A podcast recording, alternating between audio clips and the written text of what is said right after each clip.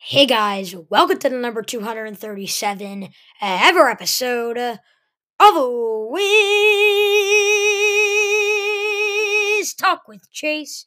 I am Chase Coburn, and today we are back with another episode of Wiz Talk with Chase. In today's episode, we are going to be recapping the Wizards Knicks and Wizards at Bulls games before previewing their matchup tonight at Atlanta against the Hawks, who are now with a new head coach, to break it down that whole situation and previewing that game. This is going to be a good episode, so subscribe, follow, share, view, and let's not waste any time. Let's get into this. Hey guys, welcome to another episode of Wiz Talk with Chase. I am Chase Coburn.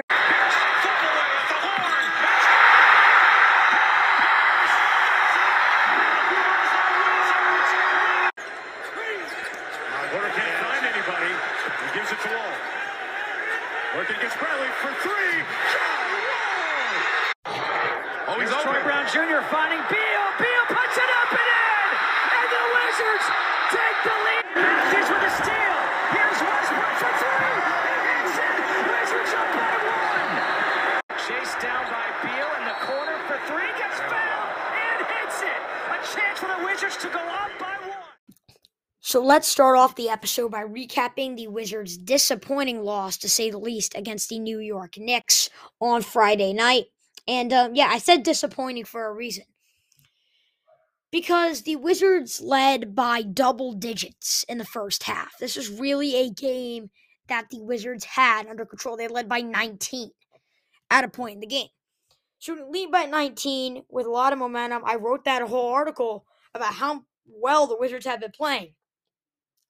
Let Julius Randle come into your home court and put up 46 points on amazing, amazing efficiency, knocking down seven three pointers.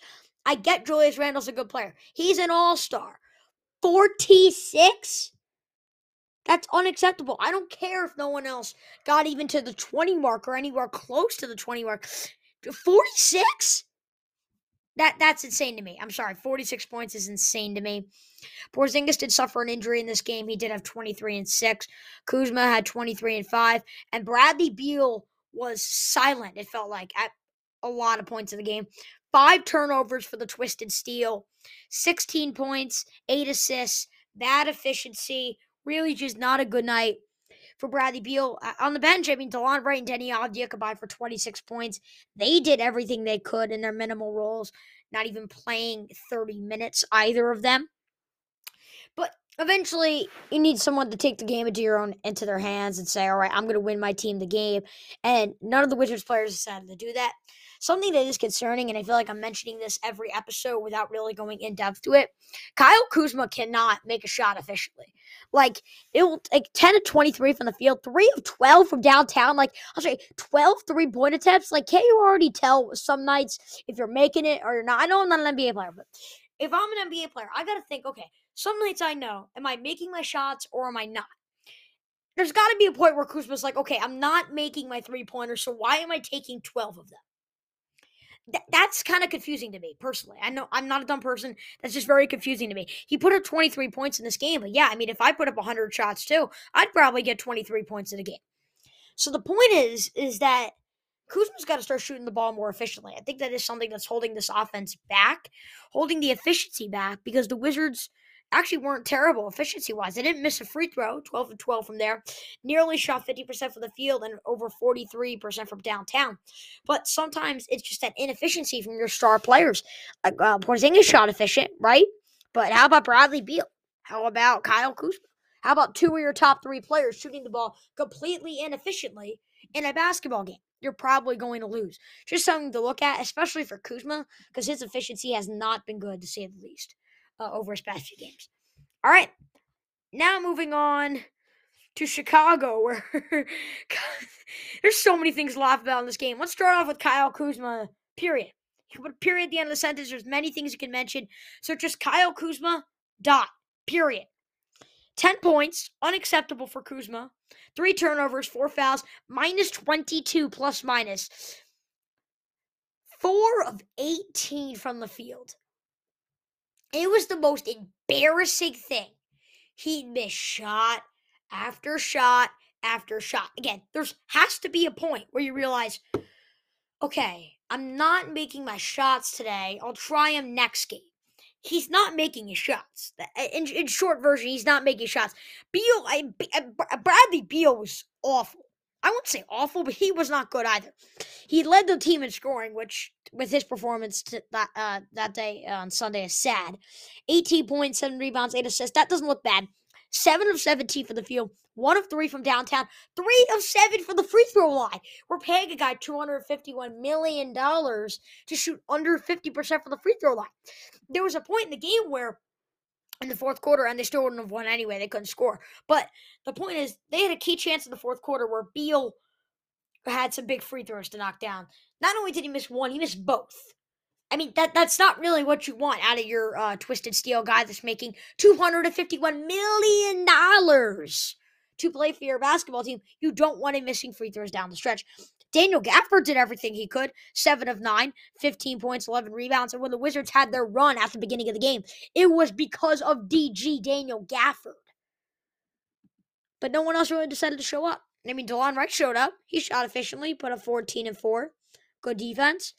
No one on the bench, I eh, forget, no one on the bench decided to show up. No one, not, not a single person on the bench decided to show up. Corey Kispert, thanks for joining us with your one of seven three point shooting. Now, talk about efficiency numbers. Oh my goodness.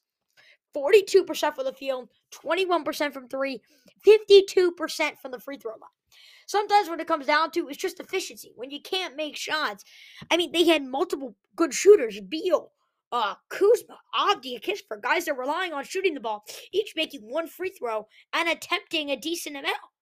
I, that that's just eh, to me that is unacceptable. I think that is what's kind of that's kind of what bothering me. The fact that those four players I mentioned combined shot four of twenty-two from downtown combined. Let's move on. Or actually, I gotta mention Chicago. Shout out to Zach LaVine, DeMar DeRozan. They killed it. Nikola Vucevic took advantage of uh, no Porzingis, 13 boards. Um, then shout out to Coby White off the bench. He played well. I mean, he scored 82 points He scored 82 points. He scored 37 points in the second half of a basketball game. And there's a point where over halfway through the fourth quarter, the Wizards had single digits in the quarter. That, that, that can't happen. That, that, if you're a basketball team, that cannot happen. I just, it's very frustrating. Best offense per 100 possessions since January 19th, put up 82 points. Let's move on. And by the way, it does really show you though how valuable uh, Kristaps Porzingis is. You know, let's move on. Let's move on. Let's move on. Let's move on. Let's move on. Time to talk about the Wizards Hawks game tonight. Wizards uh, go to Atlanta. Porzingis is out. Monte Morris is also out, making things even worse for this Wizards team. While the Hawks have no injuries, Quin Snyder is making his coaching debut here with the Atlanta Hawks. The starting lineups for the Washington Wizards. It is going to look like Delon Wright, Bradley Beal, uh, Deni Avdija, Kyle Kuzma, and Daniel Gafford. It looks like that's going to be the case for the Wizards.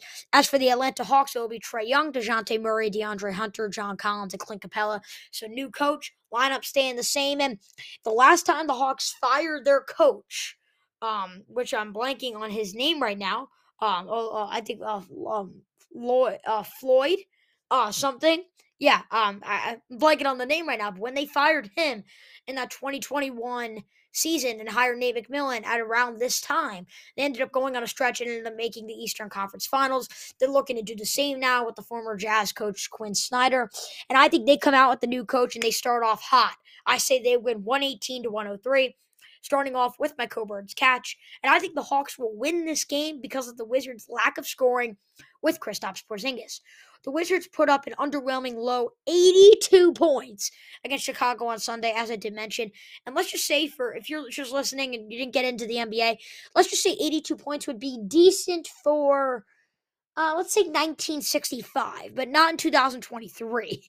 And the Wizards have only scored 110 points per game when Porzingis hasn't played the season. And even though that may not look terrible, their offense just really is hard. They're, they really have trouble producing their offense without Porzingis. Oh yeah, and I haven't mentioned the fact that Atlanta has one of the most gifted scorers in the NBA in Trae Young, who could easily go off for 40 on a weaker Wizards guard defense. Give me the Hawks. Surprising statement. Now, I think the Wizards will just have three double digit scores in this matchup Bradley Beal, Kyle Kuzma, and Daniel Gafford. And this may even look like an understatement because now look, the Hawks have an insane defensive core with DeJounte Murray, DeAndre Hunter, and John Collins to guard Beal and Kuzma on the perimeter, and then Collins or Capela to guard Gafford in the paint.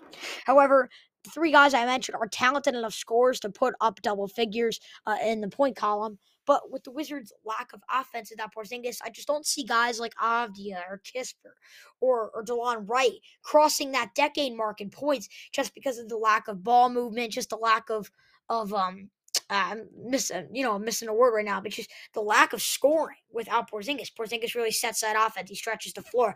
Without his abilities, without his shooting from the outside, without teams having to worry about him in the paint and maybe sending double a double team, which setups which sets up open three shots. Without him, Gafford's not a good shooter. So without him, you know, I just don't see guys like Avdija or Kispert kind of, you know, getting in those double figures. Spread time, Hawks are seven and a half point favorites. Over under 234 and a half. I do like the Hawks. I have them winning by 15. Uh, double that amount. And I would pick the under. I also have Hawks as seven and a half point favorites. I would pick the Hawks. My over under 225 and a half. I do have 221 points in my matchup, so I would barely pick the under on that one. Fantasy outlook, I have Trae Young getting 65 to 75 fantasy points. You'll hear that in a minute. You'll hear why that you'll hear why in a minute. Uh, Bradley Beal 50 to 55, DeJounte Murray 40 to 45, Daniel Gafford 30 to 40. What punctuation do you put on that percentage? And I think ESPN giving the Hawks a 76.1% chance of winning makes a lot of sense. With a new head coach at the helm, Atlanta is going to be playing with heart, like they have nothing to lose. Not to mention they're at home against an offense that is atrocious without their star big guy in the paint. I'd give this percentage a period. And last, but as you know around here, certainly not least, who you got? I think Trae Young will go crazy and have an amazing game tonight. For starters, Young is an insane scorer and could shoot from anywhere on the floor. And if you've listened to Wiz Talk with Chase in the past, you know the Wizards have struggled to guard scoring guards, guys like Young and Lillard and Curry and other guys. And there's no reason why Young would stop the streak. I think he'll have 41 points, four rebounds, nine assists, two steals, no blocks. 12 of um, 24 shooting, decent night there. 6 of 10 from 3, decent night there. 11 of 11 from from the uh, free throw line, two turnovers, just two fouls, and leading the Hawks to a 15-point victory in what is a very which may come down to be a very important game for play-in seedings down the line. Hope you guys did enjoy this episode. If you did, subscribe, follow, share, and view. Uh, I know this one was a little bit of a longer one, like our past few have been. We needed to recap everything. The Wizards got to shoot more efficiently. They got to score more than 82 points uh, to win a basketball game in this day and age. And um, yeah, if they do those things, maybe they'll get the job done. But uh, we'll have to see how their offense does produce uh, without Christoph Porzingis. Links to the description to all my uh, uh, contacts and websites and all that. Uh, we did just write an article, top 10 players in the NBA. If you're an NBA fan, I know you would enjoy that. Link in the description to chasesportsnews.com. Link in the description to my newsletter and everything else I do have going on. Hope you guys did enjoy this episode. If you did, subscribe, follow, share, view. Go Wizards. Enjoy the game tonight. And of course, as always, I will see you guys next time. Peace.